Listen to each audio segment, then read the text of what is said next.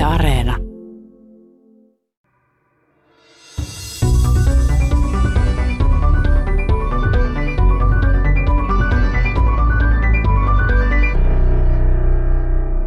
Amazonin sademetsiä poltetaan edelleen vauhdilla ja niin sanotuissa länsimaissa ollaan närkästyneitä, mutta tuontikauppaa se ei rajoita.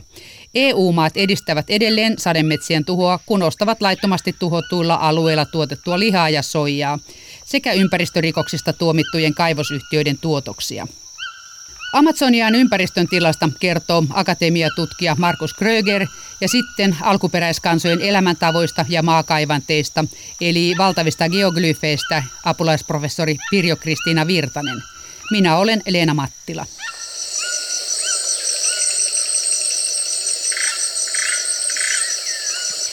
Kuka nykyään määrää Amazonin alueen maista ja metsistä globaalin kehitystutkimuksen apulaisprofessori Markus Kröger?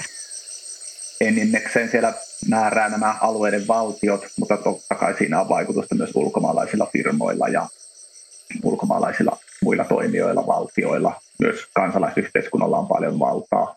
Lisäksi esimerkiksi paikallisten asukkaiden valta on kasvanut huomattavasti alkuperäiskansojen ja näin, ollut, näin poispäin. Että se valta on hajautunut siitä, mitä se on ehkä joskus aiemmin ollut. No mikä sitten selittää ne laittomat hakkuut ja laittomat kaivokset siellä rauhoitusalueella, jos se homma on niin kuin tavallaan hanskassa? No se on nyt viimeisten vuosien aikana ennen kaikkea Brasiliassa se tilanne pahentunut. Siellä on eri hallitukset, ennen kaikkea tämä nykyinen Bolsonaro-hallitus, ihan tietoisesti ruvennut kaappaamaan näitä alkuperäiskansojen maita ja haluavat saattaa ne sitten näiden ennen kaikkea Etelä-Brasiliasta tulevien suurman omistajien haltuun ja ja sitten tota, hyödynnettäviksi semmoisilla tuhoisilla tavoilla, eli esimerkiksi kaivosten ja plantaasien laidunmaiden kautta. Eli siellä on tämä niin kuin ihan valtiovalta on suosinut tätä systeemiä, että rikotaan näitä aikaisempia sopimuksia ja suojelumääräyksiä ja mennään naapurin maalle tekemään kaivosta. Kyllä, joo, valtio tukee niitä. Että siellähän on nyt isot korruptio-oikeudenkäynnit menossa. Esimerkiksi Brasilian ympäristöministeri ja Sallesia vastaan siitä, että hän on pyörittänyt tällaista laittoman puun vientiä ulkomaille Amazonilta.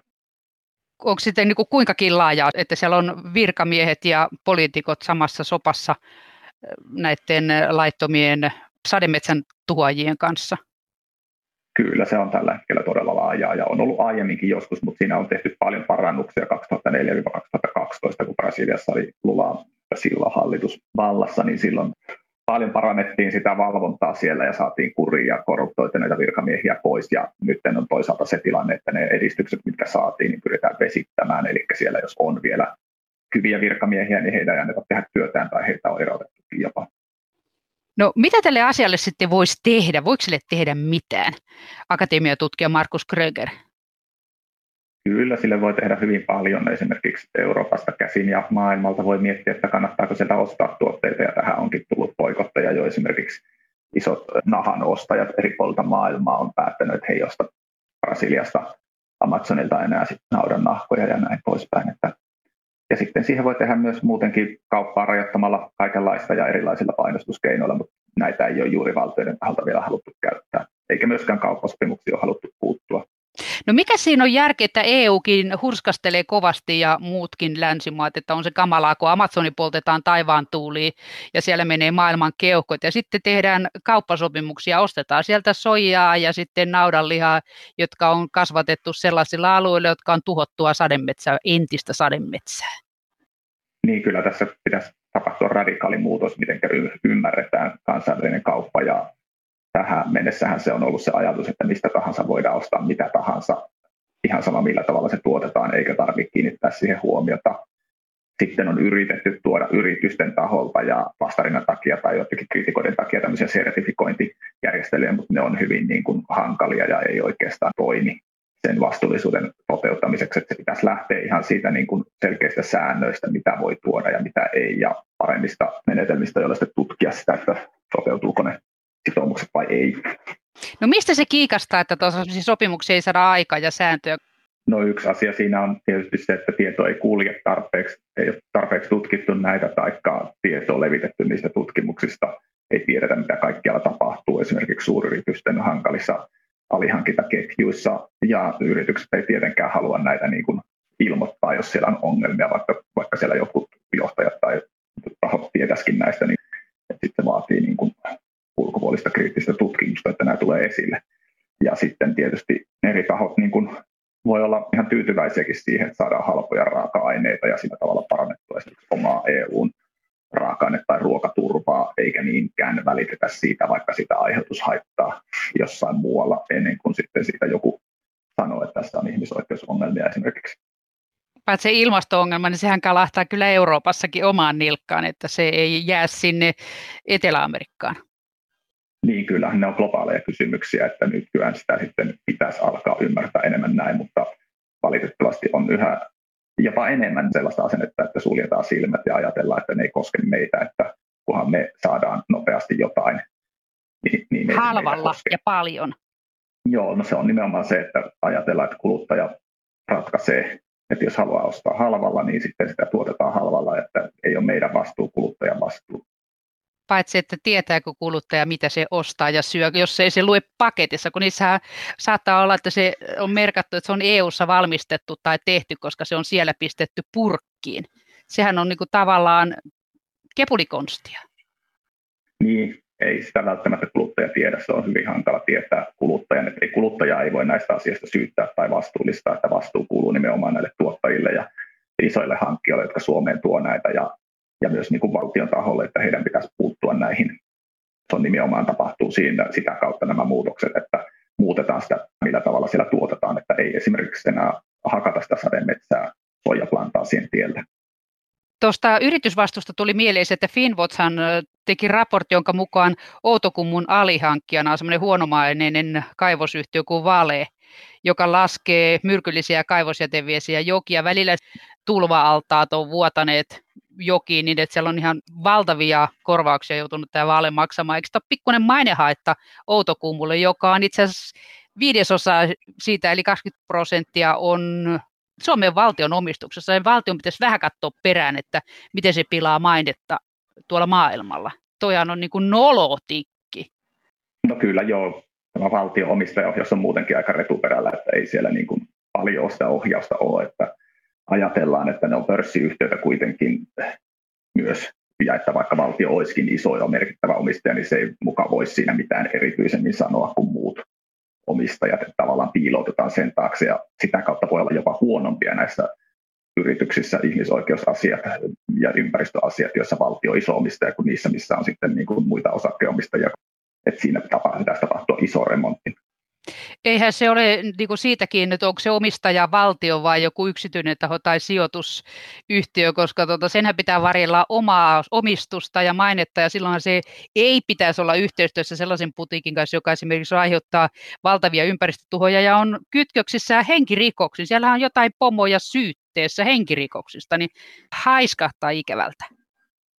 No joo, kyllä se pitäisi olla sillä tavalla, että myös niin kuin yrityksiin saadaan sellaista henkilökuntaa, joka pystyy arvioimaan sitä, että miten eettinen joku taho on, että ei mennä vaikka ostamaan suomalaiselle firmalle vaikka vale kaivosyhtiöltä raaka-aineita, kun tiedetään, että se on niin ongelmallinen yhtiö.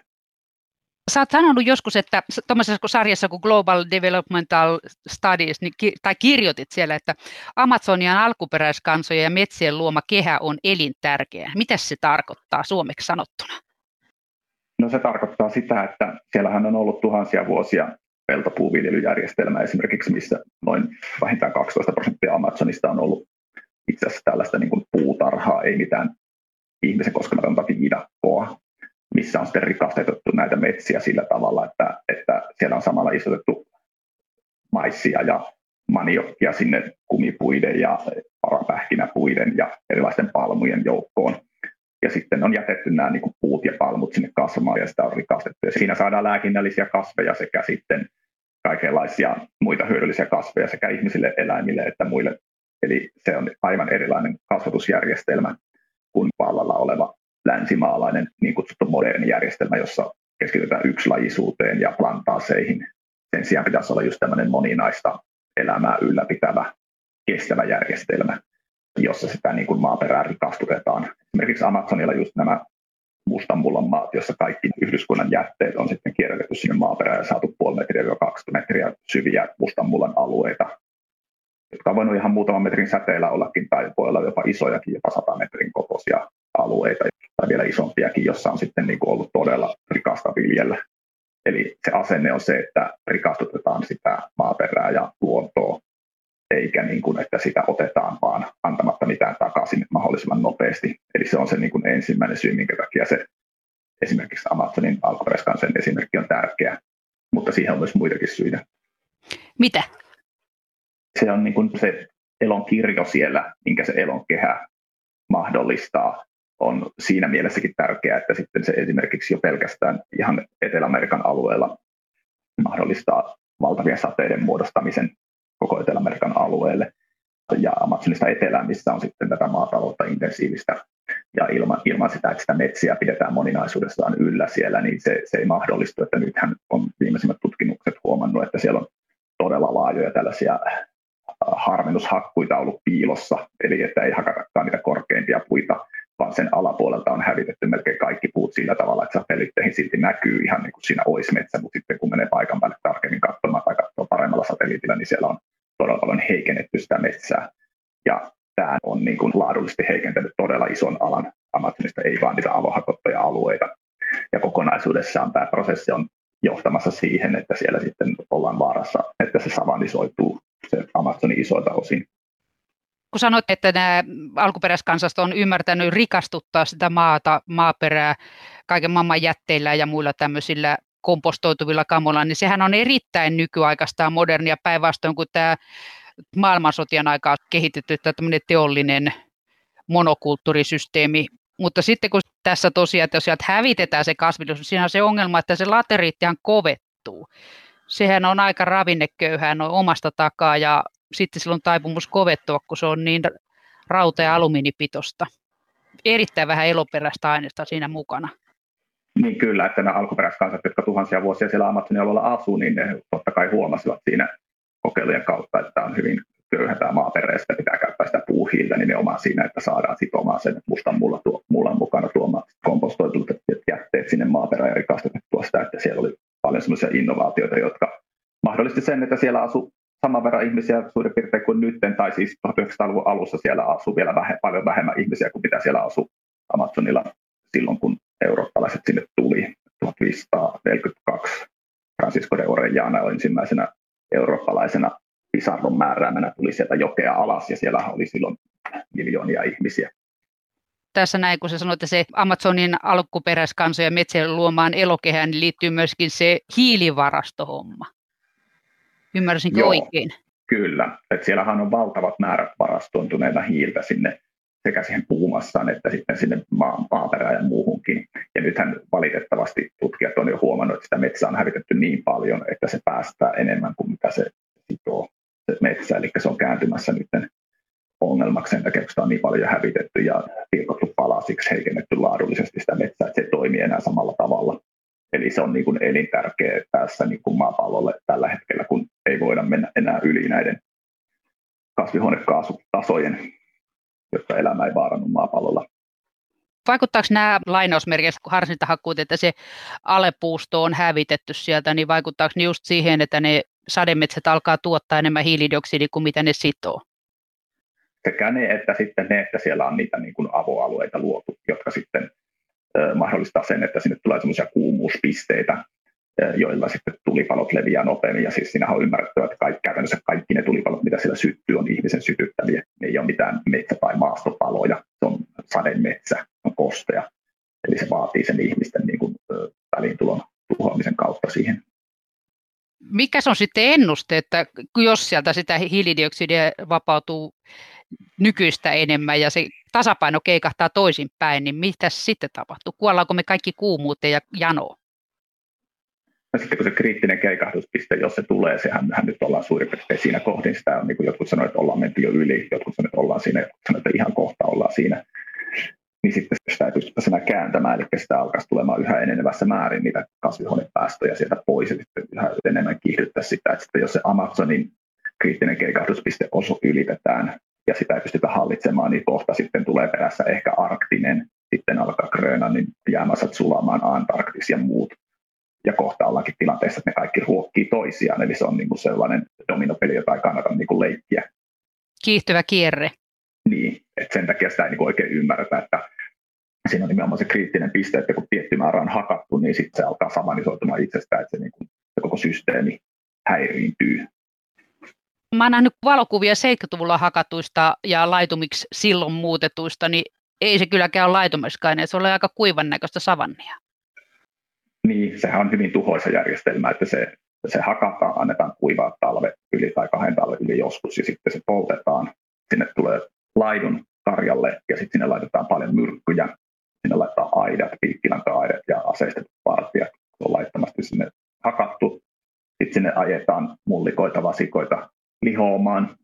Ne lihoo siellä jonkun aikaa ja sitten ne salakuljetetaan sieltä etelämässä Brasilian laillisille isoille karjatiloille, jossa ne myydään sitten aikuisina nautoina teurastettavaksi tai elävinä vietäväksi ulkomaille ja sanotaan, että on laillisesti tuotettu. Tätä ilmeisesti siellä ei kauheasti valvota.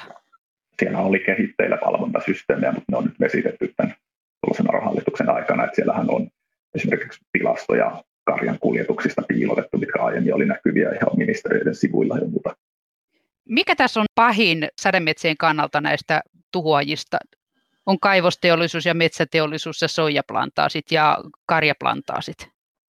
No sitten on esimerkiksi patohankkeet, jotka avaa laajoja, valtavia laajoja alueita kaikille näille tuhoisille hankkeille. Niitä käytetään sellaisena avainprojekteina, jossa on myös suomalaiset ollut mukana, niin kuin esimerkiksi Pelomonten valtava pato Imete Amazonilla, joka on aiheuttanut valtavia tuhoja ja valtavat muut patohankkeet.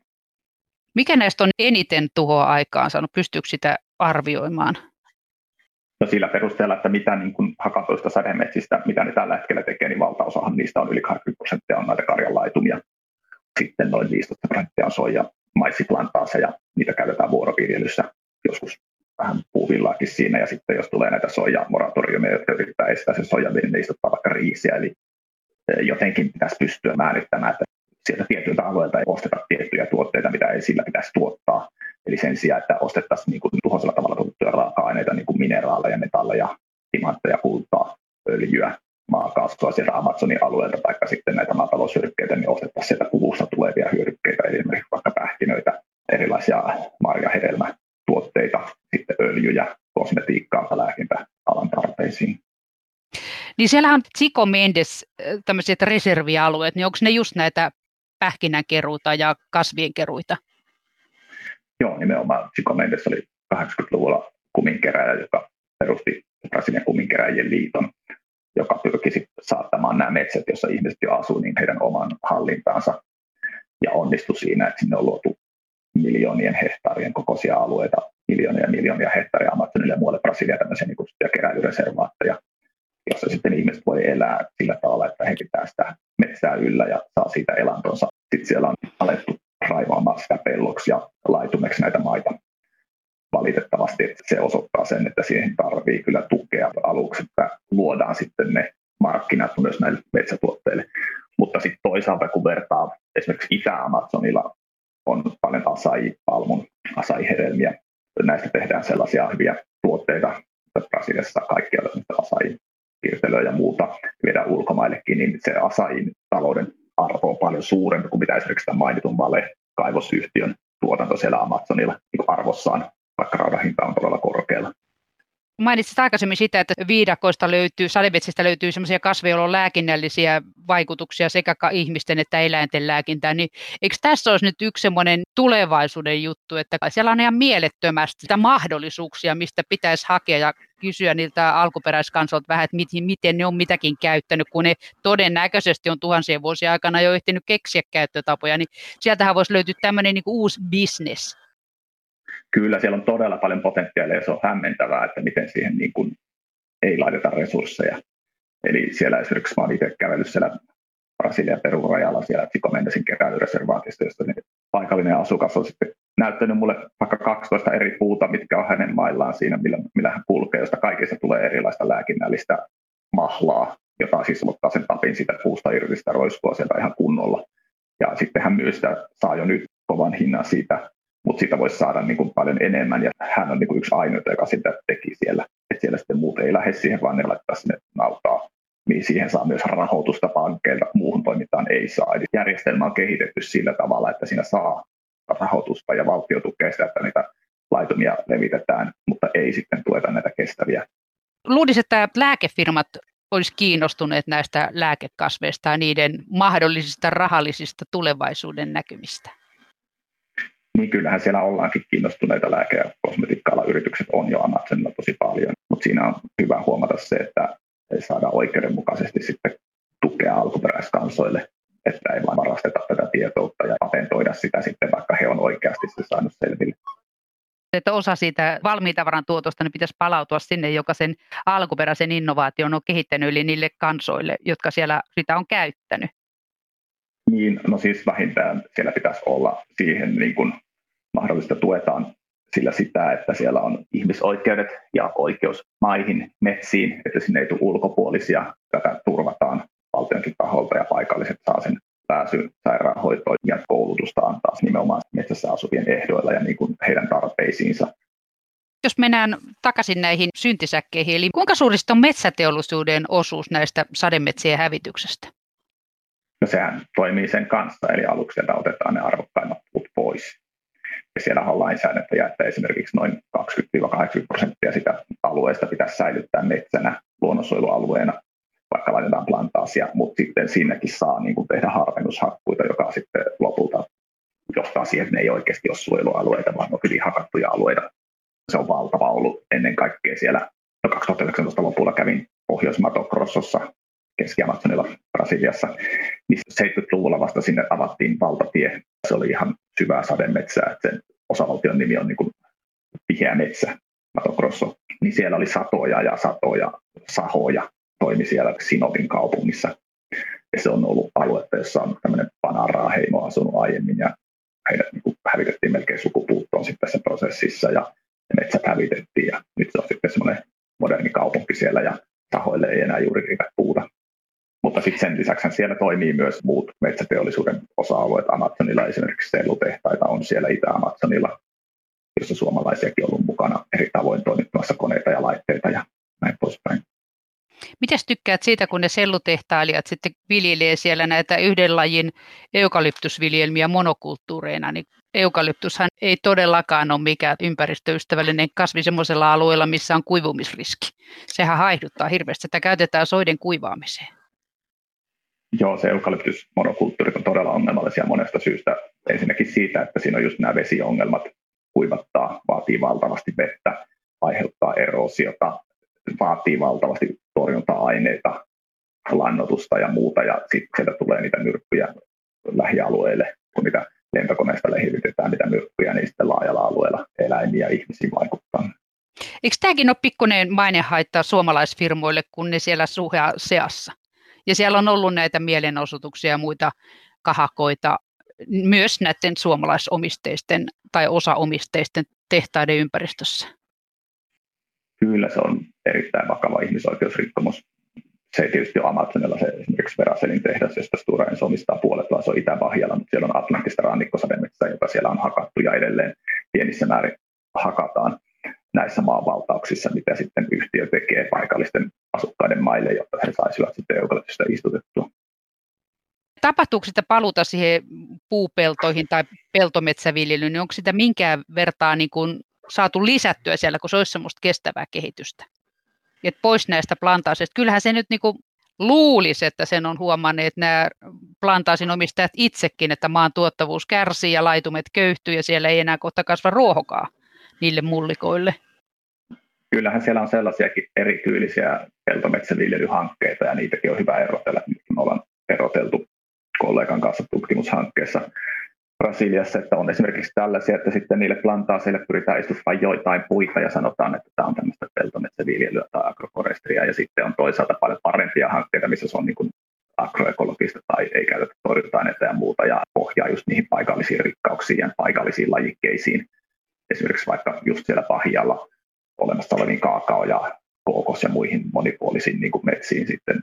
Ja sitten siellä on hankkeita, joissa esimerkiksi niin kuin yritetään istuttaa 100 miljoonaa puuta uudisasutuksille, jossa on sitten annettu maata maattomille pienviljelijöille kansalaisjärjestöjen kautta tällä hetkellä menossa, että se on niin kuin pitkälti mennyt sitten niin kuin kansalaisyhteiskunnan puolelle, koska valtio ei ole näitä nyt tukenut. Ja jos sitä saataisiin parempaa rahoitusta siihen ja tukea valtiolta, niin se, koska se on niin kuin kestävämpi ja tuottavampi moninkertaisesti se systeemi per hehtaari kuin mitä nämä yksilaiset plantaasit. Miten nämä Tsikomendes-reservialueet tai esimerkiksi suojelualueet, miltä niiden tulevaisuus näyttää, että jos niistä jo osa on pistetty laitumiksi? Akatemiatutkija Markus Kröger. No siellä, missä heillä on nopea pääsy markkinoille ja hyvät tuet sitä kautta, niin nämä keräilyreservaatit voi hyvin. Eli esimerkiksi vaikka Belemin seudulla Itä-Amazonilla, Amazonjoen suistoalueella, missä on hyvät asai hedelmätuotanto, josta he saavat hyvät tulot, sekä sitten esimerkiksi vaikka muiden isojen jokien lähellä, mutta sitten semmoisilla alueilla, jossa on taas niin kuin tämä karjan kasvatus päässyt enemmän valtaan, niin kuin esimerkiksi vaikka siellä Tikomendesin keräilyreservaatilla Akressa, niin tulevaisuus on kyllä todella hankala, koska kun se kerran se metsä on laitummaksi raivattu, niin sitten tuppaa etenemään se prosessi yhä enemmän. Sanoit, että jossain siellä on joku iso metsitysprojekti, niin miten saa sen lateriittimaan saa metsitettyä uudelleen? Mitä sille pitää tehdä, kun siitä voi sahata tiiliä. Sehän on kuin huonoa betonia, sitten se kuivuu. Se on todella hankala sit puuttua niihin jälkeenpäin, että sen takia se pitäisi etukäteen katsoa. Että silleenhän ne on ne alkuperäiskansat tehnyt sitä, että ne on sit laittanut puuhiiltä sinne ja erilaista biohajoavaa aineesta yhdyskuntajätteistä. Kompostikamaa. Niin, mutta siinä pitää estää sitten, että se, se menee vesistöihin aluksi sadekaudella ja pitää istuttaa aluksi jotain muita puita, jotka sitoo sitä ja antaa varjoa ja sitten myöhemmin se varsinainen pitää olla laittaa. Onko tämä se tapa, millä siellä yritetään niitä joitain alueita sitten metsittää takaisin, että tehdään sille vanhanaikaisesti? Joo, että esimerkiksi Sao Paulon ympäristössä siellä on valtavat vesipulat, pitää vettä säännöstellä ja se on just sen takia, kun ne atlanttiset sademetsät on sieltä hävitetty plantaasien tieltä ennen kaikkea ja myös eukalyptusplantaasien tieltä. Ja nyt ne on niin herännyt siihen liian myöhään ja pyrkii palauttaa niitä metsiä sinne vuorille ennen kaikkea. Että, se on hidas prosessi, mutta se on mahdollinen, että ihan sellaiset täysin tuhotut alueet Miinasseräksen pahjan osavaltioissa, niin ne on sitten istuttaneet sitä metsiä ne on niin kuin alkanut leviämään ne metsät sitten valtavien puistutusten kautta sinne ylemmäs mäille siellä laaksoissa ja sitten sinne on jopa niin kuin vesiputoukset ja lähteet palautunut takaisin. Kuinka paljon nämä sademetsät vaikuttaa siihen vedekiertoon siellä, että, että ne tekee sitä sadetta sinne alueelle, kun ne haiduttaa vesihöyryä ilmaa ja se nousee ylös ja jäähtyy ja tulee sateen alas? Onhan se ihan valtava se osuus ja merkitys. Ennen kaikkea tärkeitä on rannikolla olevat metsät, että niitä ei pitäisi missään nimessä hakata, että ne jatkuu sinne sisämaahankin, koska siellä sitten se mereltä tuleva kosteus sitten välittyy sinne sademetsiin ja sitten sieltä metsästäkin tiivistyy sitä kosteutta ja muodostuu pilviksi ja menee sinne ihan niin kuin Uruguayhin, Pohjois-Argentiinaan saakka, että he ovat riippuvaisia siitä. Eli että vesi kiertää pystysuunnassa. Ensin haihtuu ylös, sitten tulee sateena alas. Kyllä ne aika hyvin ymmärtää, että se niin kuin riippuu siitä, ja siellä on niin tutkimukset jo havainnut, että vaikka näillä suurimmilla soijaplantaa missä on miljoonia ja kymmeniä miljoonia hehtaareja soijaa, niin ne on täysin riippuvaisia sitä Amazonin sateesta ja se on heikentynyt, jonka takia heidän pitää käyttää enemmän torjunta-aineita ja näin poispäin. Ja se kasvattaa tuottajien kustannuksia, että nyt siellä alkaa jotkut tuottajat jo heräämään siihen, että Amazonia pitää suojella, koska on niin sijoittanut sinne paljon rahaa niihin tuotantojärjestelmiin. Mutta se on vielä vähemmistö, joka näin ajattelee, valtaosa edelleen ajattelee, että mitä vaan voi tehdä. Ne ei ole kaikki vielä huomannut, että ne saa omaa oksansa. Ei, ja sitten siellä on semmoinen vanha ajattelu, että mikä on ollut nyt 520 vuotta, että tullaan sinne vallottajina ajatella, että tämä ei niin kuin ole meidän maata, niin kuin ei ne olekaan, niin kuin, jotka etelästä tulee ja hakkaa niitä metsiä, ne asuu itse jossain suurkaupungissa, eikä juuri käy siellä, ottaa vaan sitä rahaa. Miltä sitten tulevaisuus näyttää kaiken tämän jälkeen, kun sä olet siellä käynyt katsomassa ja seuraat sitä tilannetta, niin miltä näyttää Amazonian tulevaisuus, apulaisprofessori Markus Kröger? No kyllä mä luulen, että siellä on millä toivoa, että tämä Bolsonaron aika menee ohi ja jos sinne valitaan erilaiset johtajat, niin voi olla toivoakin, mutta on se, on se hankala tie. Siihen pitäisi kansainvälisen yhteisön tulla älykkäästi ja voimallisesti mukaan myös Kiinan ja muut. Että, että valitettavasti sit globaali ilmastonmuutos johtaa siihen, että lämpötilat siellä nousee ja tulee hankalammaksi tilanne. Paikallisille tulipalot ja tuhopoltot voi lisääntyä. Niihin pitäisi paljon paremmin puuttua ja vielä vähentää niitä hakkuita ja ja tuhopolttoja ja näin, että, että se saataisiin kestävälle pohjalle se Amazonin tulevaisuus. Mutta sä oot kuitenkin toiveikas. Kyllä siellä on paljon alkuperäiskansojen ja näiden muiden metsässä asuvien ihmisten organisointia ja toimijuutta tällä hetkellä, joka on tosi vahvaa ja joka on saamassa myös huomiota globaalisti, että kyllä siinä on mahdollisuuksia. Ja siellä jo tutkitaan näitä korruptio tutkijoita siitä just, että he on niin vaan niin tiettyihin tahoihin keskittänyt sen korruptiotutkintonsa ja sitten jättänyt valtaosan tutkimatta. eli ne, jotka he, joita he poliittisesti kannattaa, nämä puolueen jäsenet. Keinot on, ne nyt jo tiedetään, mikä toimii. Se on jo kerran toiminut. Ne infrastruktuurit on olemassa, siellä me käytiin siellä, siellä on helikopterit, mutta ne on maassa, niitä ei sallita vaan laittaa niin kuin ilmaan, vaikka ne pystyisi ihan niin kuin menevään vaan Niin kuin ilmavalvontaa. No niin kuin siellä on, mitä mä seurasin vierestä, siellä on erikoissyyttäjät, jotka kämpykällä soittaa, että laitetaanpas tuonne nyt viisi raskaasti aseistettua sotilaspoliisia tai niin kuin armeijan tyyppiä erikoispoliisia sinne niin kuin helikopterilla pysäyttämään noin hakkuut. Sitten menee ja tuhoaa ne laitteistot, että sinne voi enää tulla ja pidättää ne ihmiset. Se niin, pystytään kun halutaan. Pystytään kun halutaan, ei siinä ole mikään ongelma. Ja sitten siellä annetaan paikallisyhteisölle oikeudet ja vallan siihen maahan, niin hehän niin kuin kontrolloi sitä nykyään dronia ja muiden kautta niin kuin tosi tehokkaasti. Niin kuin ylhäältä päin, vaan se pitää hajauttaa se hallinta. Ja sitäkin Joo. on niin kuin hyvin edistetty eri puolilla Amazonia, että alkuperäiskansalle on annettu droneja ja he on niin kuin itse vastaa sitä prosessista, että haluaakin suojella.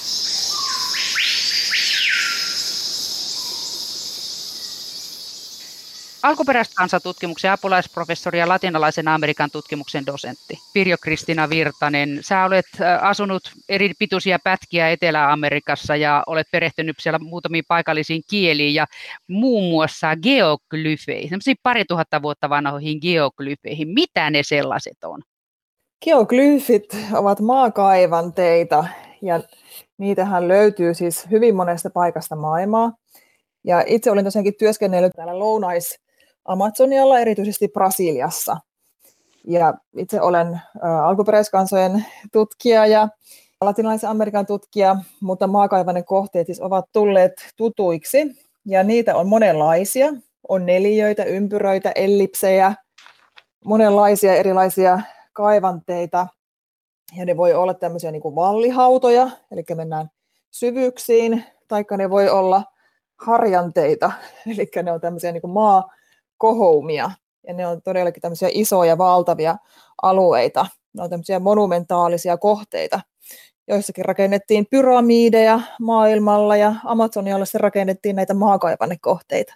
Jotkut niistä on näitä niin, kuin niin sanottuja geoglyfejä. No miten ne loput sitten on? No ne on just niin kuin mä sanoin, tämmöisiä niin kuin harjanteita ja sitten on paljon tierakennelmia täällä Amazonialla oli tosiaankin myös nämä esikoloniaalisen ajan sivilisaatiot, niin heillä oli siis paljon tieverkostoja ja teitä. Ja siis tämä puhutaan niin kuin esikoloniaalista ajasta, niin se on aika ennen Kolumbuksen saapumista. Miten näistä geoglyfeistä tiedetään, että minkä takia niitä on tehty? No, tutkimusta on tehty hyvin paljon ja Kaivaukset osoittaa, että sieltä löytyy hyvin paljon keramiikkaa, joka on tämmöistä seremoniakeramiikkaa. Ja sitten siellä on aika vähän asumuksia. Eli selvästikin ne oli tämmöisiä paikkoja, mihin ihmiset kokoontuivat. Ja niitä siis rakennettiin monenlaisiin tarkoituksiin.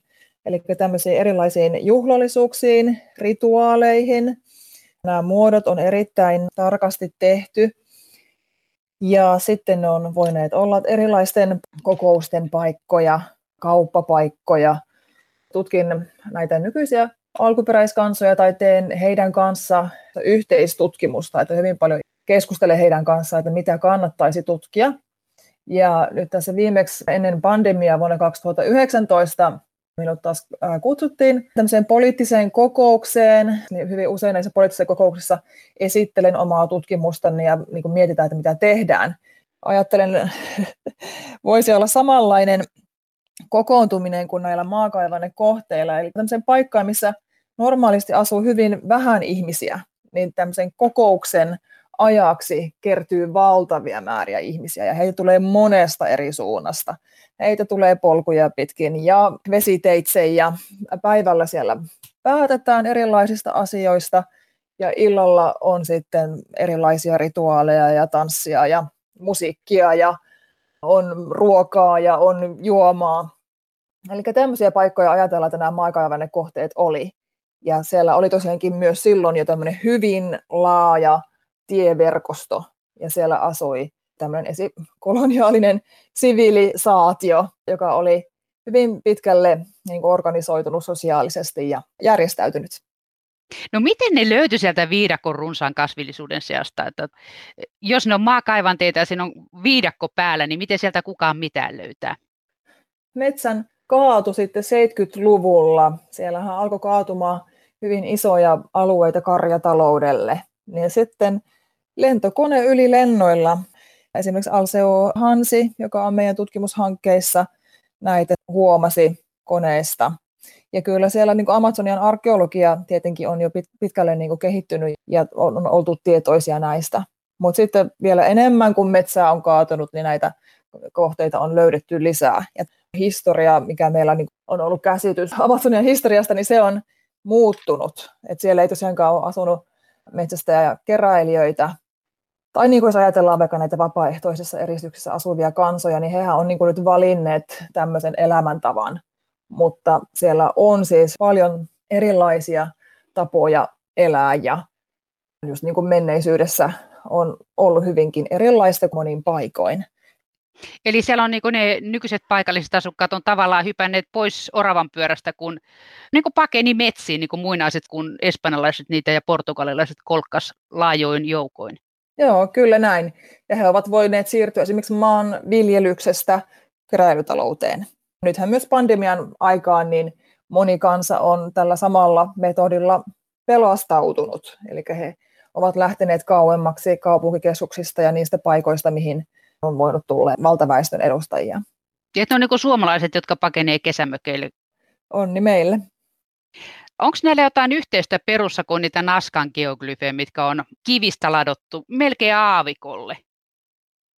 Joo, no tuossa on mielenkiintoinen kysymys ja se vertailu näihin, näihin Naskan kohteisiin tai johonkin muihin kohteisiin. Esimerkiksi Pohjois-Amerikassa sieltähän löytyy hyvin paljon maakaivannekohteita, että minkä takia on tehty, niin ainakin ollaan niin ajateltu sitä, että se idea ja se motiivi näiden kohteiden rakentamisessa on niin se sama, että on hyvin läheinen suhde ympäristöön, aurinkoon, kuuhun, monen ympäristön entiteetteihin, olentoihin, eläimiin, kasveihin, että ajatellaan, että ihmisyhteisö on vastavuoroisessa suhteessa ympäristön kanssa.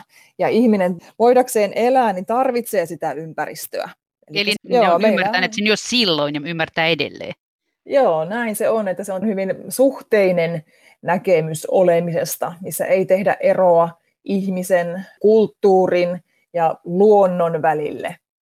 Ja sitten just nämä rituaalit, niin siinä on aina otettu huomioon se, että missä aurinko on ja mikä vuoden aika on. Ja on niin kuin ymmärretty, että, että se on todellakin merkityksellinen sillä, että minkälaista satoa saadaan.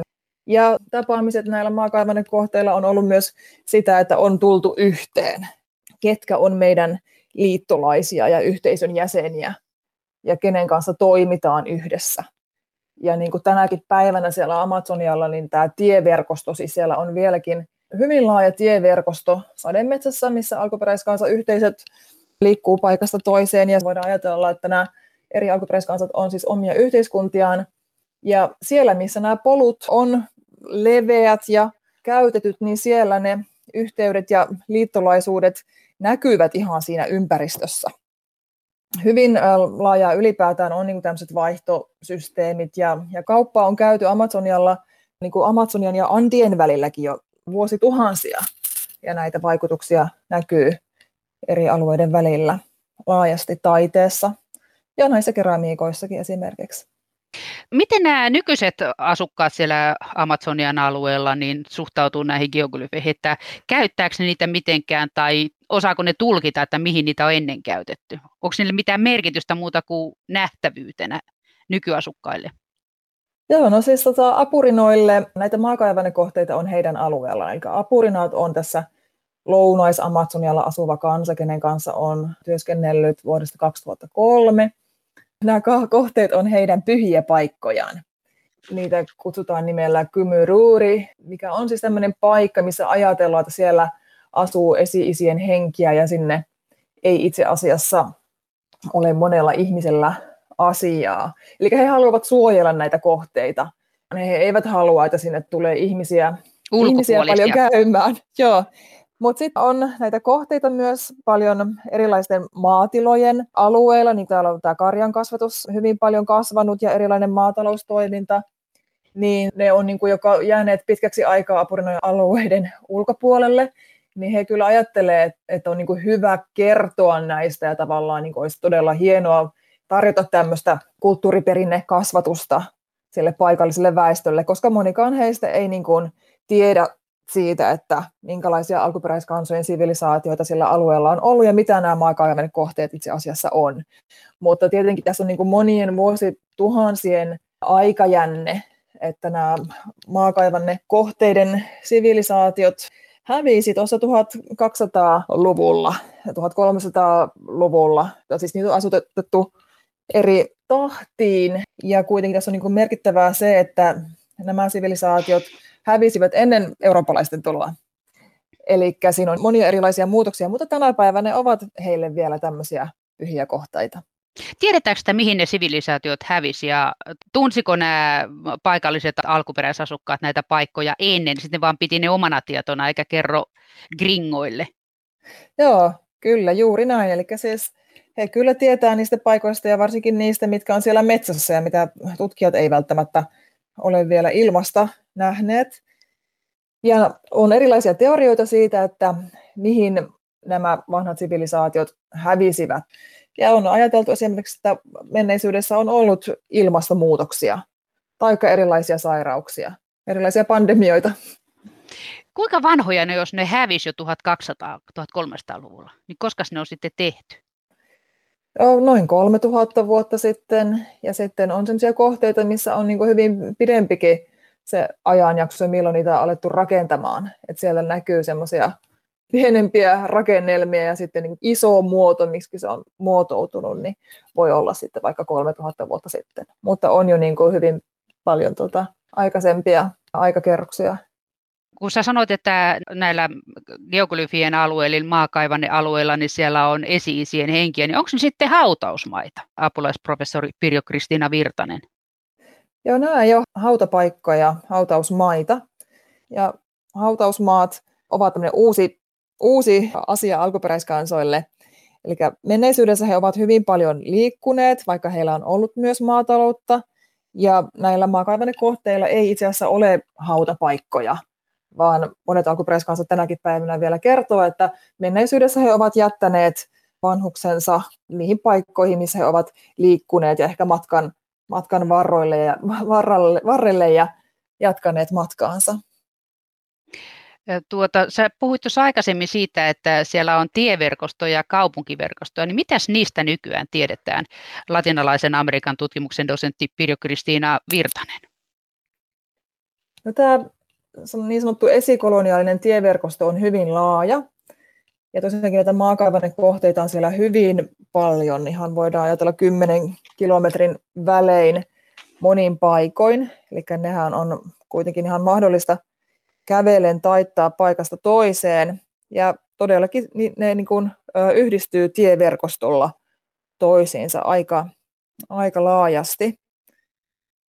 Että tieverkosto on ollut hyvin laaja ja nyt myöskin niin kuin nämä tänä päivänä alkuperäiskansat, ketkä elää vapaaehtoisessa eristyksessä, niin myös heidän polkunsa on hyvin laajoja ihan tänäkin päivänä että olen työskennellyt myös Manchineeri kansan kanssa ja heidän alueellaan asuu tämä Masko-Piro kansa, niin Manchineerit kertovat, että nämä Maskopirojen niin sanotut polut, itse asiassa he niin puhuu teistä, että nämä tiet on, on hyvin laajoja.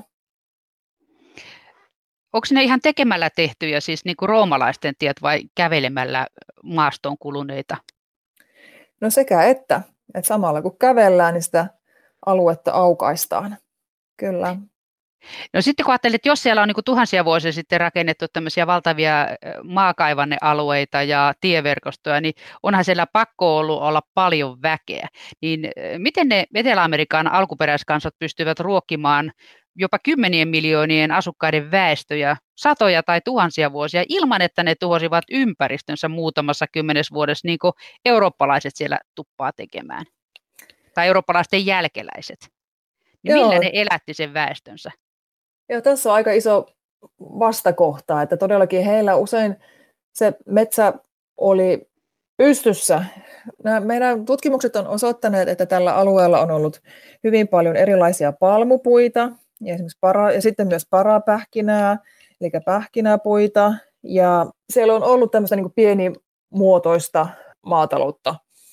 Ja niin kuin nykypäivänäkin alkuperäiskansat, he käyttää hyvin paljon näiden eri palmupuiden hedelmiä, ne on hyvin proteiinipitoisia, eli ei, ei ole tarvittu tämmöistä hyvin niin kuin laajaa mittaista maataloutta, mitä nykyään ajatellaan, että pitää olla isot äh, soijaviljelmät ja maissiviljelmät ja sokeriruokoviljelmät. Eli siellä tosiaan... Laakeita, pitää, laakeita nykyään. Laakeita, laakeita, että siellä puut on olleet pystyssä. Ja siellä väleissä viljeltiin sitten näitä muita Joo, sitten voi olla pienempiä tämmöisiä uh, maatalousalueita. Ja tietenkin metsääkin on, on ajateltu, että on poltettu, mutta ihan eri tavalla, kun nykyään sy- sytytetään isoja alueita siellä, siellä palaamaan. Ja nämä Amazonian metsäpalot on olleet tosi, tosi iso ongelma viime vuosina. Ja ne vaikuttaa sitten meidän koko planeettaan. Amazonian ilmasto muuttuu ja se voi jopa muuttua savanniksi. Eli siellä on niin kuin tämä ekosysteemi hyvin haavoittuvainen ja tällä alueella esimerkiksi on hyvin paljon puuta, erityisesti kahta lajia ja jos ne saa niin kuin siellä liikaa valtaa, niin silloin sieltä katoaa nämä puut, mitkä on, on korkeampia ja sitten pikkuhiljaa koko Amazonia voi muuttua savanniksi. Sanoit, että ne alkuperäiskansatkin aikoinaan jo poltti metsää, että miten ne sen teki sitten eri lailla kuin nämä nykyiset eurooppalaisjälkeläiset? Joo, se on pienempi alue. Se on hyvin kontrolloitu se tulen käyttö. se on hyvin vanha tekniikka siitä. Ihan samalla kuin esimerkiksi Australiassa tai monessa muussa paikassa, mitä alkuperäiskansat on käyttäneet tulta. Eli se on hyvin kontrolloitua ja, ja sitä käytetään niin kuin pienellä alueella. Eli niin kuin kaskettu, niin kuin Pohjoismaissakin on ennen vaikka aikaa kaskiviljelyä harrastettu. Kyllä, juuri, juuri näin. Mutta todellakin nämä erilaiset niin kuin palmut ja, ja parapähkinäpuut, niin niitä on ihan selvästikin domestikoitu, eli jalostettu. Kun me sanotaan suomeksi jalostaa, niin se kuulostaa semmoiselle, että tehdään jotakin hyvin tietoisesti ja nyt tässä jotakin kehitetään eteenpäin. Mutta Amazonia on tavallaan niin kuin, nämä erilaiset käytännöt ja niin kuin semmoinen, että ää, jotakin tiettyä kasvia esimerkiksi suojellaan, koska se on niin tärkeä, niin se on myös vaikuttanut siihen, että sen hedelmät esimerkiksi on olleet paljon, paljon isompia kuin tämmöisessä villissä muodossa. Että esimerkiksi just tämä parapähkinä, niin meidän tutkimukset on osoittanut, että, että tuhansia vuosia sitten jo ä, ihmisen toiminta selkeästi vaikutti siihen hedelmän kokoon. Eli ihminen on vaikuttanut tähän Amazonian metsään vuosituhansia. Ja itse asiassa niin kuin alkuperäiskansat on diversifoineet, eli monimuotoistaneet sitä ympäristöä jo hyvin pitkään. Monesti ajatellaan, että ihminen on kauhean haitallinen ympäristölle, mutta tässä Amazonialla kuitenkin alkuperäiskansat selvästikin on vaikuttaneet siihen, että sitä on suojeltu ja se on moninaistunut ja on myös monia, monia muitakin tutkimuksia, mitkä osoittavat, että alkuperäiskansat on vaikuttaneet positiivisesti biodiversiteettiin. Niin ja sitten tavallaan silleen niin ohimenneen valinta jalostaneet niitä parapähkinöitä, että kun on suosittu niitä, jotka tuotti isompia pähkinöitä, niin totta kai niiden lukumäärä suhteessa muihin on sitten lisääntynyt. Kyllä, juuri näin, ja puhutaan niin kuin erilaisesta huolehtimisesta ja suojelusta ja kunnioituksesta alkuperäiskansat viljelee hyvin paljon tätä sanaa kunnioittaa. Eli erilaisia kasveja ja pu, no, puita ja eläimiä, niitä ihan käytännössä kunnioitetaan.